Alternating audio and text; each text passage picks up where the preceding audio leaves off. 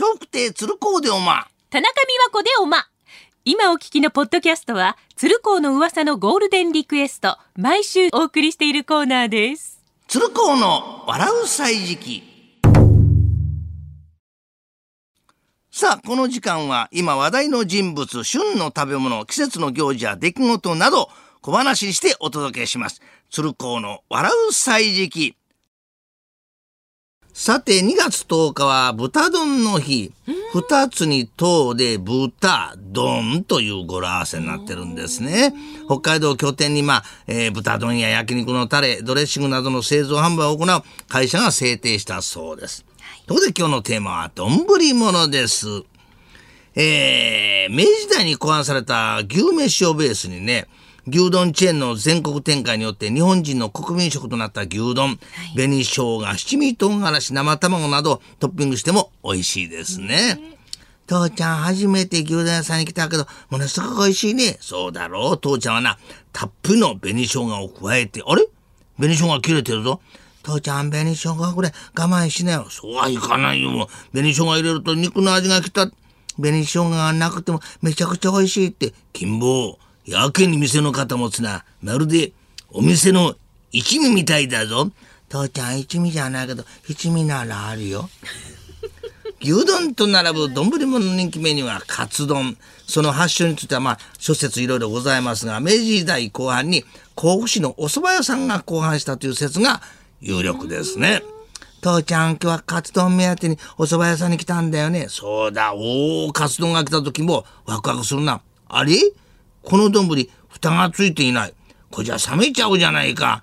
父ちゃんすぐ食べるんだから別にいいじゃないか。そうか、そうだな。うんおい、このカツ丼、衣だけで、衣の中にお肉が入ってないぞ。参ったなあ、金坊。こういう時なんていうか知ってるか？えーわかんないよ。身も蓋もないだ。江戸時代末期には登場していたというのが天丼。エビ、イカ、キスなどの天ぷらもいいんですが、かき揚げが乗ったもの、それに野菜の天ぷらも美味しいですな。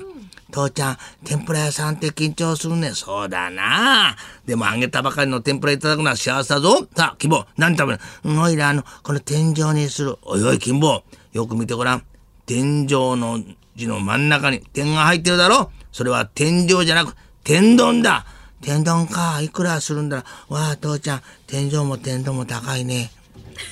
割り下などに似た鶏肉をこの溶き卵で閉じて、えーご飯の上に乗せたのが親子丼ですね。サーモンのお刺身とイクラを乗せた丼を海鮮親子丼ということもあるそうです。父ちゃん今日は親子丼食べに来たんだよね。そうだ、金坊。親子で親子丼気が利いてるだろう。本当だね。あ、出てきた。どうだ、金坊。美味しいか？うん、父ちゃん。鶏の肉はみんな、卵左があんまり卵で閉じてないんだよ。どうしてだろう？金坊。きっとこの親子は仲が悪いんだよ。そういう父ちゃんのサーモンといくらもぐちゃぐちゃだよ。そうだな、こっちはもう海鮮中だ。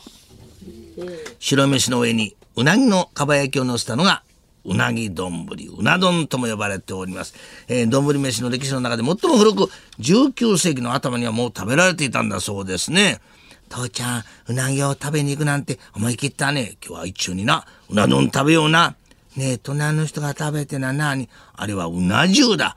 おいら、うな丼よりうな重がいいな。そうか？えーっと、うな丼が3800円で、うな重が6500円。